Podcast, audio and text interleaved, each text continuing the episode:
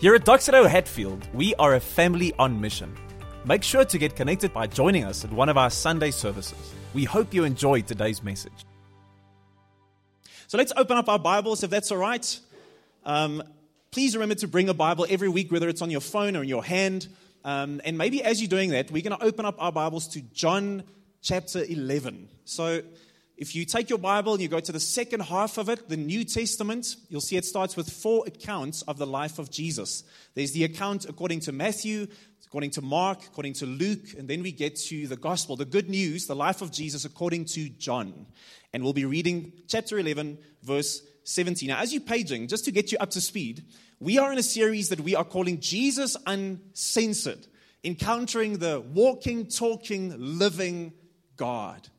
And all throughout the ministry, in the life of Jesus, he encounters these prominent and these, you know, professional and, and very, you know, people of esteem. And at times he also encounters very lowly people, destitute people, desperate people.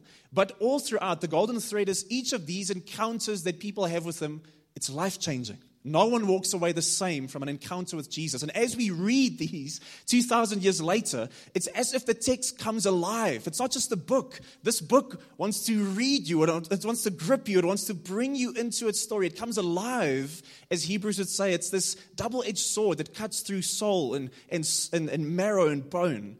And that's what happens as we encounter Jesus afresh. So, over these couple of weeks, we want to look at different encounters that Jesus had with people and see how we, maybe afresh, can encounter God through His Spirit and His written word, or trusting that maybe if you've been doing churchy things or you finding out about the Christian faith, you're unsure about what it means to follow Jesus, that you would encounter Him for the first time and experience this for yourself. So, just a note with that is we also trusting that these encounters, it's not just for us, but it's through us. So, every week we're giving out one of these cards. If you haven't gotten one, you can get it at the info hub afterwards. But on these cards, every single week, you can put this on your fridge, in your car, in your back pocket, uh, stick it on your friend's forehead, whatever works for you to keep this close by, especially if it really speaks to you on the Sunday. And just two questions. Question one will always have to do with your personal encounter with God through Jesus and His Spirit and His people and His Word. And the second question will always be about other people encountering Jesus through your life. So please keep these close by. And this week we are looking at the encounter that Jesus had with two grieving sisters. Now, the background to this is Jesus has a whole group of people around him always, but some of them are closer than others. And three people that we meet in his ministry throughout these accounts of his life are Mary, Martha, and their brother Lazarus. Now, Mary and Martha, you meet earlier in the story. Jesus comes to their house. The one's the busy one, the other one is the sitting at his feet one. And then their brother, and it says of his brother, you'll see now as we read through the passage in verse 3, that he is the one that Jesus loved. That's a phrase in their time and in their culture, but also in Jesus' ministry, that would speak of his inner circle. So these are his friends. If Jesus wanted to go and watch The Lion King at IMAX 3D and you know get some Krispy Kreme afterwards, he would take people like Lazarus, Mary, and Martha with him. They were his inner circle. And we see leading up to this moment that Lazarus becomes deathly ill. He's on his deathbed. And Mary and Martha, they've seen Jesus do incredible things, so they call out to him. They get the word to him to say, Please come. We know that you can do something about this. But by the time Jesus gets there to the house where they are, the people are in a state of mourning because he had passed away. And I want to say that last week, as we spoke about Nicodemus and these, these two accounts the Samaritan woman, the insider and the outcast, the prominent religious man, and this almost shameful past lady, we saw something of what was wrong with the world. That all of us have this deep need that we try and fill, like Nicodemus and the Samaritan woman, with religiosity or with sex. And we see this week what or who can set the world right. So read with me John chapter 11, verse 17. It says, When Jesus arrived, he found that Lazarus had already been in the tomb four days. Bethany was near Jerusalem, less than two miles away, and many of the Jews had come to Mary and Martha to comfort them about their brother. As soon as Martha heard that Jesus was coming, she went to meet him, but Mary remained seated in the house. Then Martha said to Jesus, Lord, if you had been here, my brother wouldn't have died. Yet even now I know that whatever you ask from God, God will give you. Your brother will rise again, Jesus told her. Martha said to him, I know that he will rise again in the resurrection at the last day. But Jesus said to her, I am the resurrection and the life. the one who believes in me, even if he dies, will live. Everyone who lives and believes in me will never die. Do you believe this? He asks her. Yes, Lord, she told him. I believe you are the Messiah, the Son of God, who comes into the world. Having said this, she went back and called her sister Mary, saying in private, The teacher is here and is calling for you. As soon as Mary heard this, she got up and quickly went to him. Jesus had not yet come into the village, but was still in the place where Martha had met him. The Jews who were with her in the house, consoling her, saw that Mary got up quickly and went out. They followed her, supposing that she was going to the tomb to cry there. As soon as Mary came to where Jesus was and saw him, she fell at his feet and told him, Lord, almost exactly the same thing. If you had been here, my brother would not have died. And when Jesus saw her crying and the Jews who had come with her crying, he was deeply moved in his spirit and troubled. Where have you put him? He asked.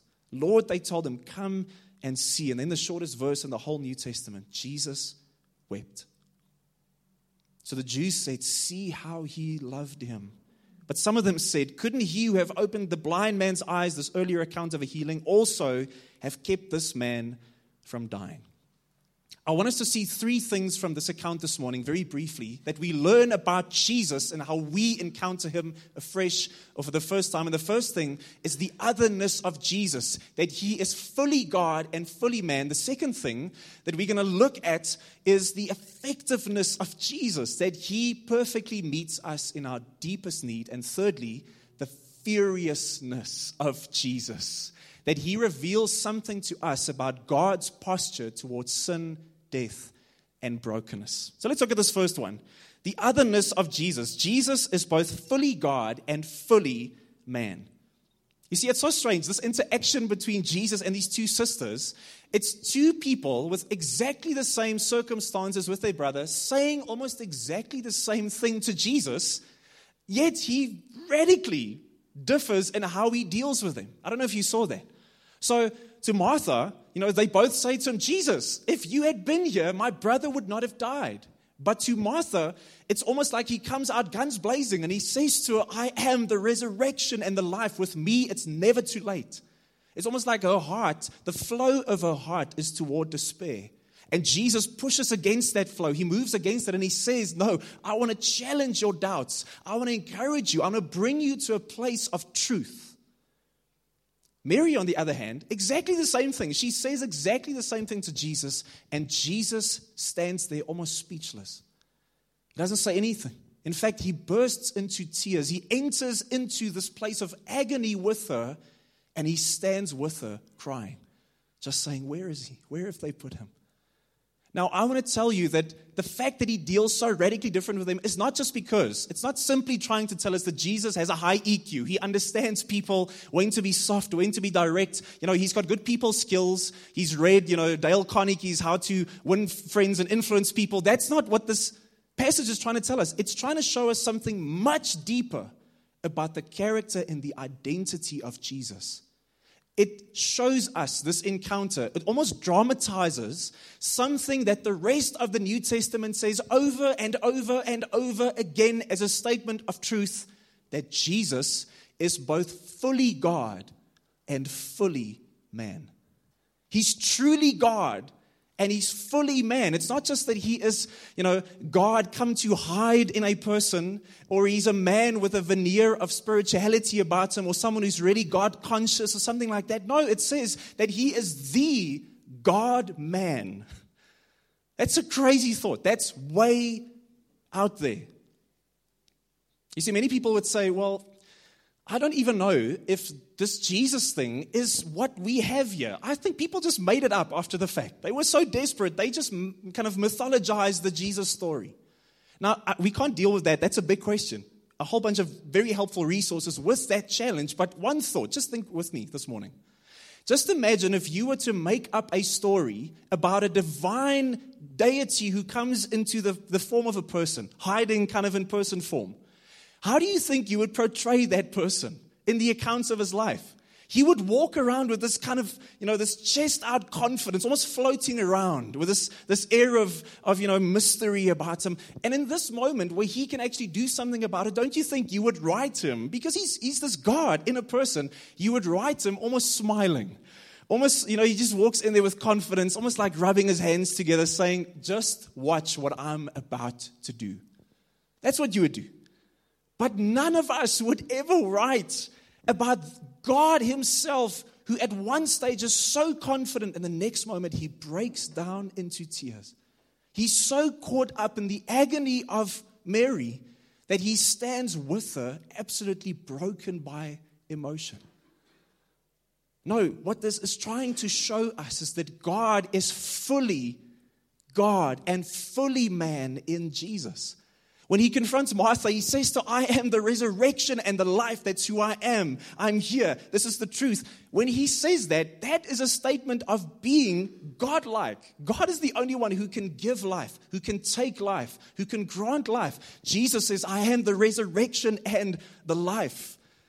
He is making a statement about himself. Now, maybe another challenge. Some people would say, well, I don't know about that. I don't think Jesus ever looked at himself as God. I think he, he thought he was a, an enlightened person. He was a prophet of some kind. Most world religions recognize Jesus as a prophet. And you would say, no, I don't think Jesus ever refers to himself as God.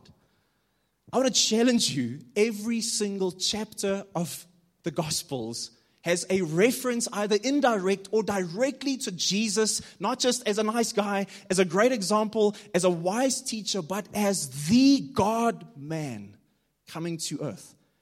You've got indirect references. I'm, just, I'm going to keep you with all these, but think about something like Luke chapter 10, where Jesus claims to have witnessed the fall of Satan from the presence of God. What kind of a man would claim that?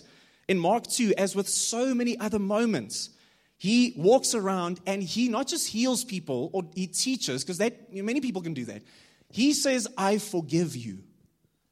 Can you imagine that? Imagine Wayne and Melissa. I come upon them, they've had this big, you know, argy bargy in the house. They're trying to sort it out, and I walk in and I say, I forgive you guys. Don't you think you would be like, wait, that's not how it works? So like, I forgive, and you know, we we sorting this out, and I just walk past, and I'm like, don't worry, I forgive you guys. that's what Jesus did. People would bring him people that are sick. A lame man comes to him, and people are like, just heal, just heal. He says, I'm going to do something even greater. I forgive you. But there are also these direct references. John chapter 5, a crowd wants to stone Jesus. Why? Because he's very, you know, he's sly with who he thinks he is. No, they want to stone him because he has made such a strong reference to equality with God. John chapter 8, he says, not only is he eternally existent before Abraham, he takes this holy title in Exodus and he says, Before Abraham was, I am. If you were a Jew, that would have literally blown your mind. Abraham was the rock star of the Jewish faith. You wouldn't have you know, like sports stars against your wall. You would have a poster of Abraham against your wall. And Jesus says, Before he was, I am.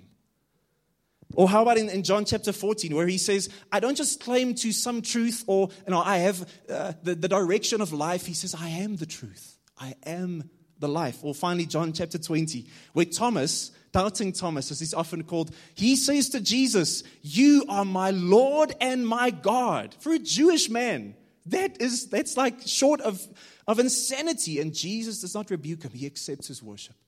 Every single page of the New Testament makes it so clear. Jesus is not just enlightened, he's not just a good teacher, he's not just an example. He is the God man. Now, why is that so important, you think, this morning? Here's it because a radical ministry asks for a radical response.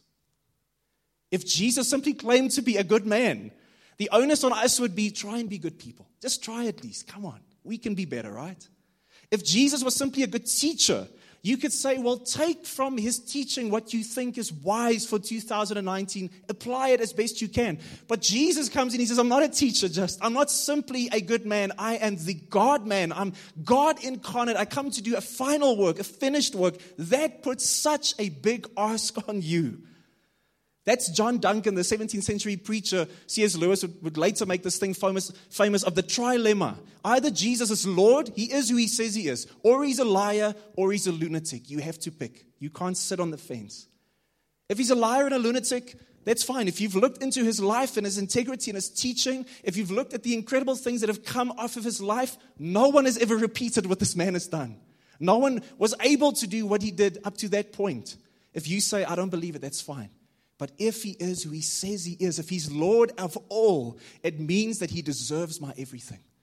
It means that I should bring him my whole heart, the whole house that is my life, not just my bedroom or my kitchen or my toilet. That's usually how we come to Jesus. Sort out the toilet area of my life, please.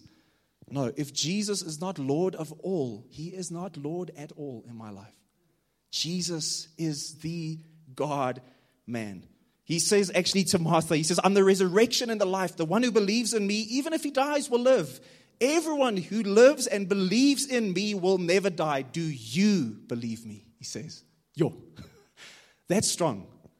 No good teacher says that. He says, Do you believe in me? Listen to what the Yale University historian Kenneth Latourette, he says, it's not his teaching which makes Jesus so remarkable.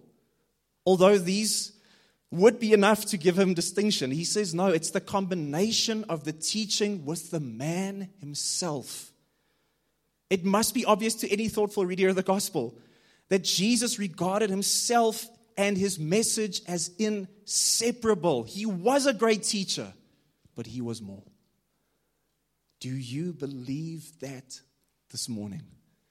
We see that with Mary and Martha this morning. And it's something that's so difficult to describe, and it's even harder to believe.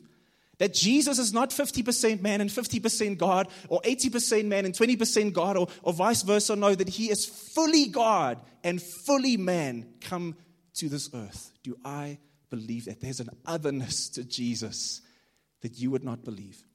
But secondly, I think there's the effectiveness of Jesus we see in this passage. It's not just that he is this otherness about him. It's not just that he is fully God and fully man, but that he comes to perfectly address the need that we have at the deepest recesses of our heart. You see, no other religion believes that the transcendent creator, the one who gives life, the originator of all things, the unmoved mover, that he would come into this frail kind of human form, that he would be so taken in by someone's hurt and pain that he would break down in tears. But what I want to show you is even if you can't wrap your head around that yet, if you look at how he reacts to these two sisters, you will come to see that who he is and what he does is exactly what you need. You see, when it comes to Martha, she's broken.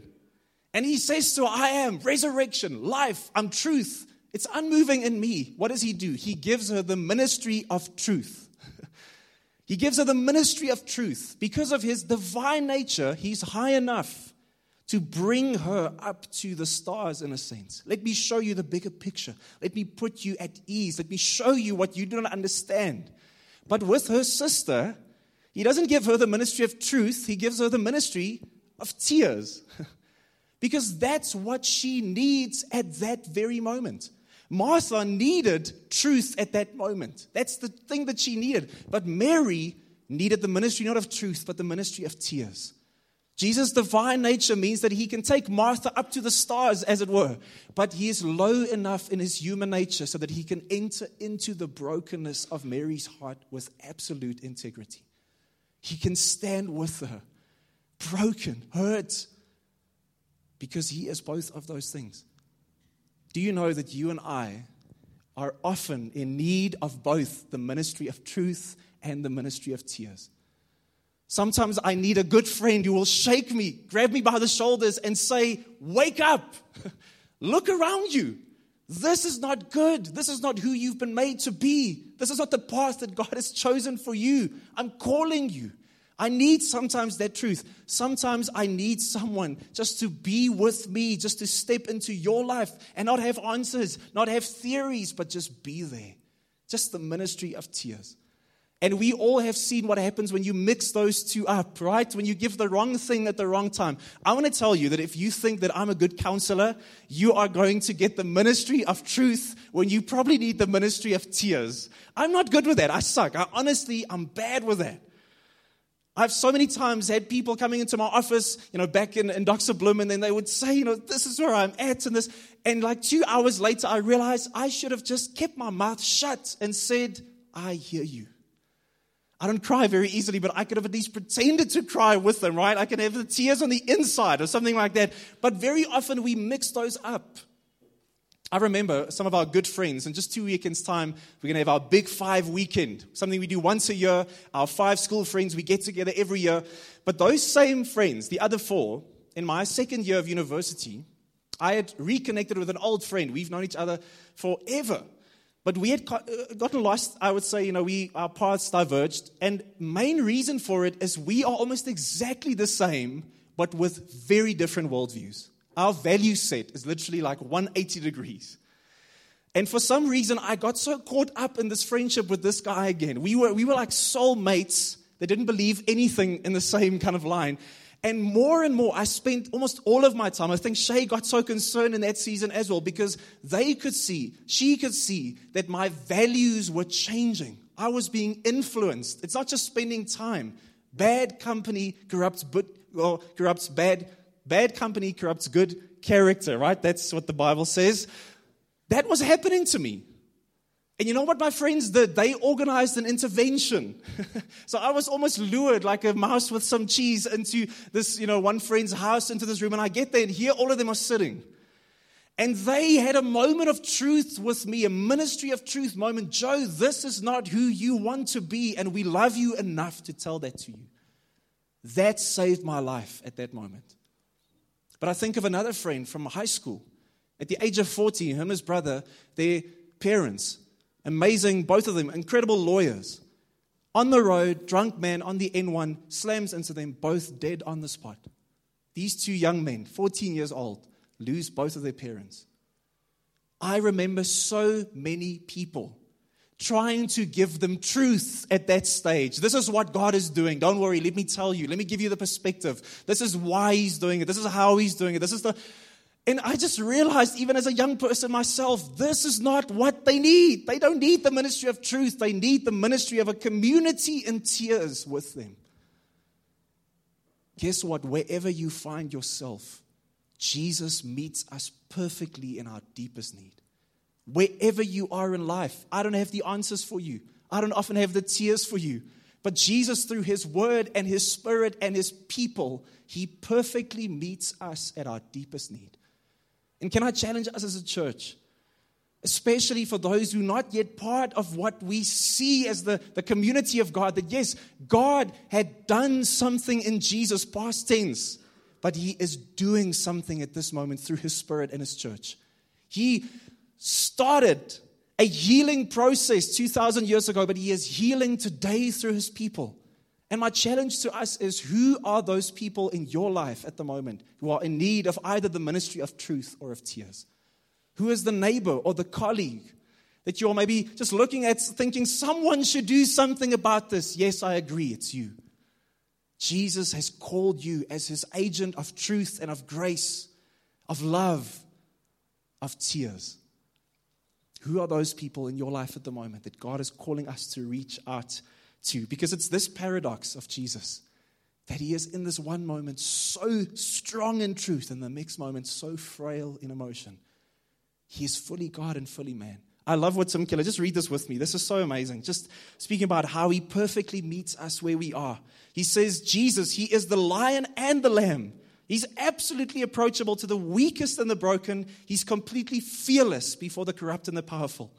He's tenderness without weakness, strength without harshness, humility without the slightest lack of confidence, unhesitating authority without, uh, with a complete lack of self absorption, holiness and unending conviction without any shortage of approachability, power without insensitivity. Jesus is God become human. Wherever we are, Jesus will perfectly meet us in our deepest need. There's an effectiveness to him that's so beautiful, that's so powerful.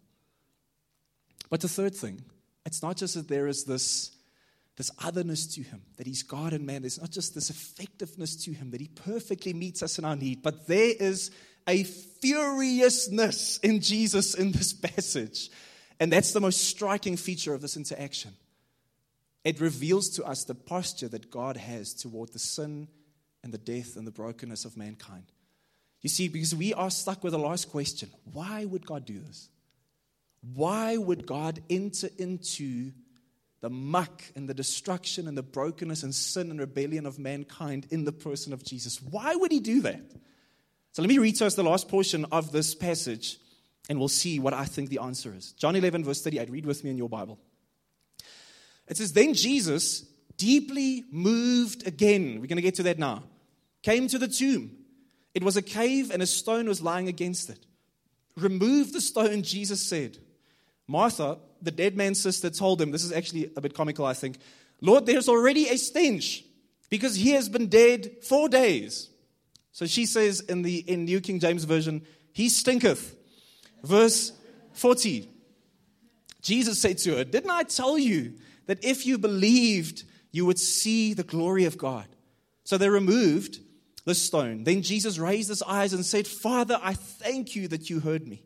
I know that you always hear me, but because of the crowd standing here, I said this so that they may believe that you have sent me. And after he said this, he shouted with a loud voice, Lazarus, come out. The dead man came out bound, hand and foot, with linen strips and with his face wrapped in a cloth. And Jesus said to them, Unwrap him and let him go.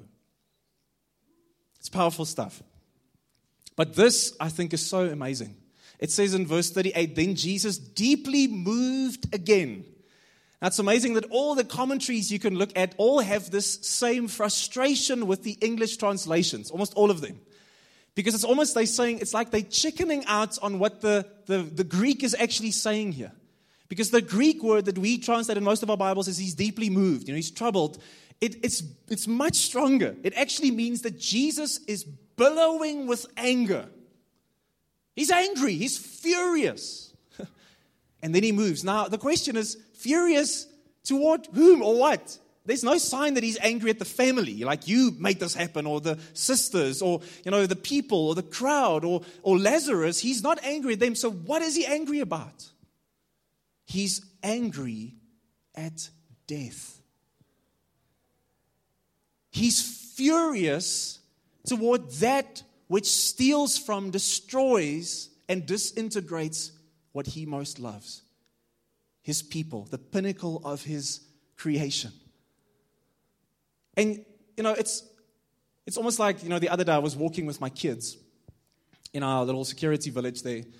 And this one tenant, I guess, was a bit lax. And so their little dog, it's a very small little dog. So it's not this big moment, but this little dog comes out running towards us. But our kids, I mean, they're small. Mia's two years old. So even a small dog to her is like a medium sized horse, you know, running towards you, like a pony sized, you know, thing with sharp teeth. And so this dog just bothers us. It just keeps coming back. Every time we turn our backs, it wants to kind of nip on our heels. And I like chase it away. Then it comes back, chase it away. And eventually a driver comes past and he just, he sees what's going on. So he drives in between us and the dog for like a hundred meter stretch until the dog kind of, I guess, loses interest. But that was like a comical moment. But I was just thinking of, we were speaking about it in our preaching prep. Imagine that it was this massive dog, this scary dog this genuinely horse sized dog that you often get in the streets, and this dog wants to attack my children. Do you think that any father that loves his kids would not dive headlong in fury at that animal to protect them?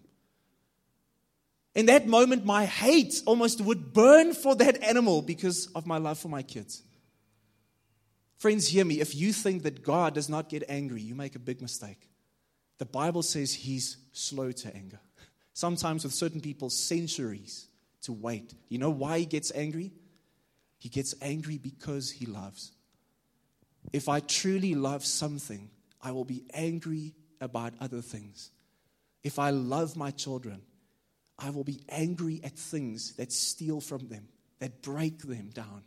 that disintegrate them. And Jesus here, he does not come into the situation saying, Hey, well, guys, death, you know, it happens, death in Texas, it's one of those things, get used to it, you know, it's going to happen to all of you guys in any way. Or, no, he doesn't do that.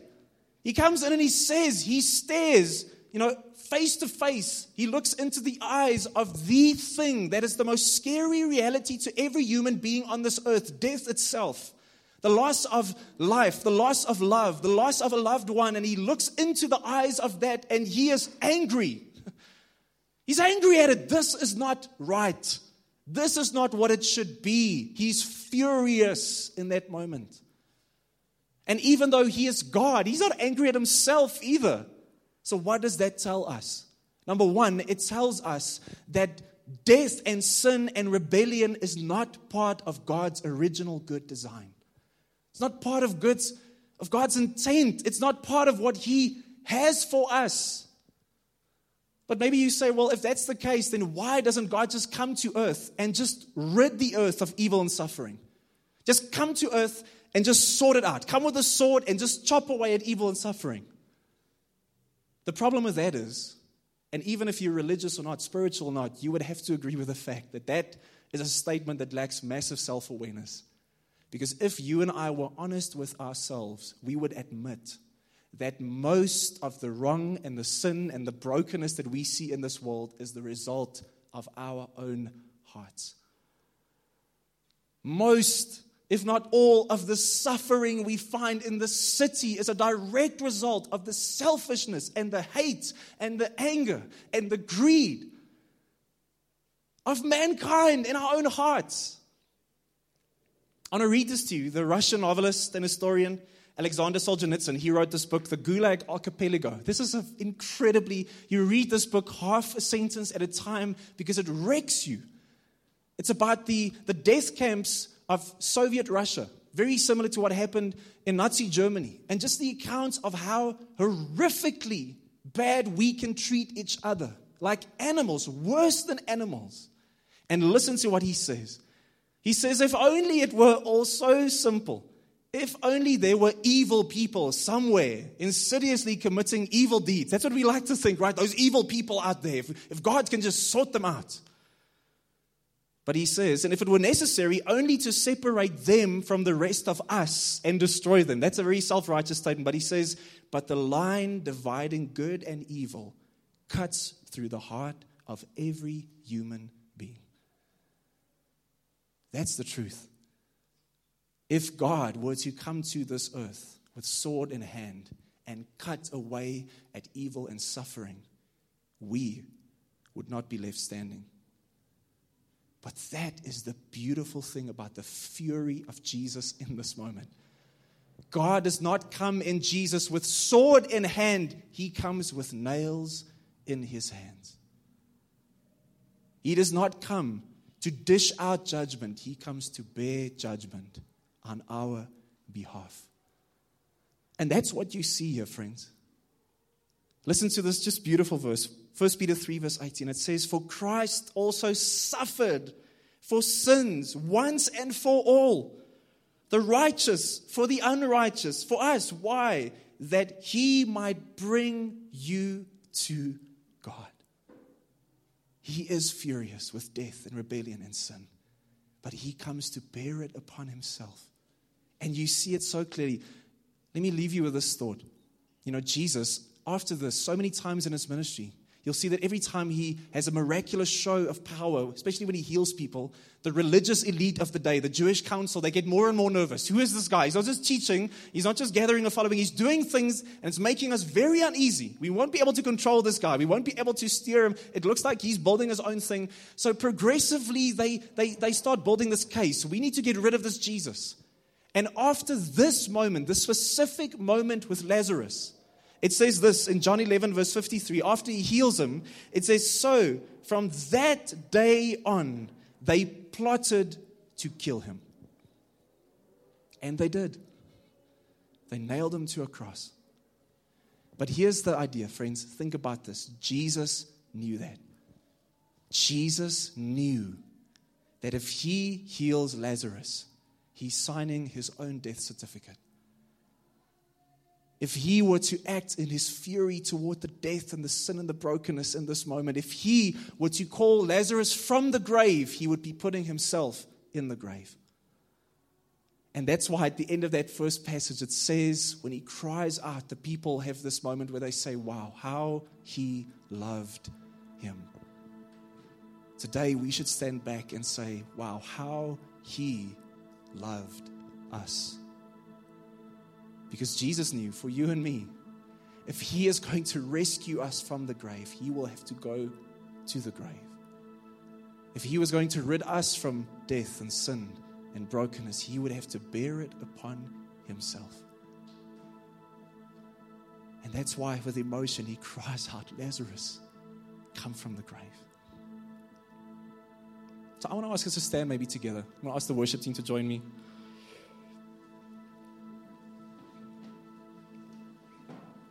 And this morning, if you were perceptive coming in, you would have seen we're going we're going to use communion together this morning, the Lord's Supper.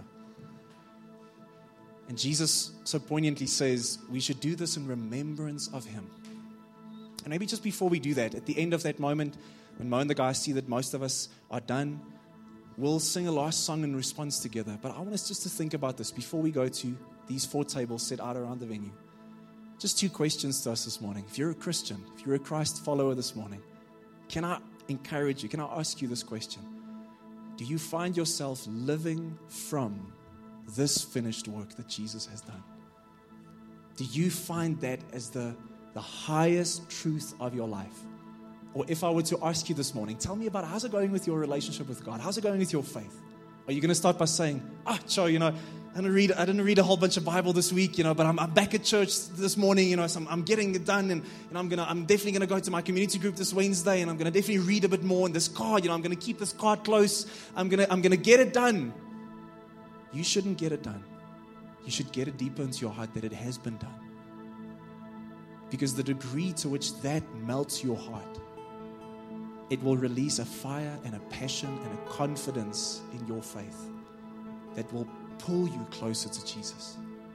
And your intimacy with Him will go from strength to strength. Your effectiveness for Him in the city when you live not for, but from what He has done.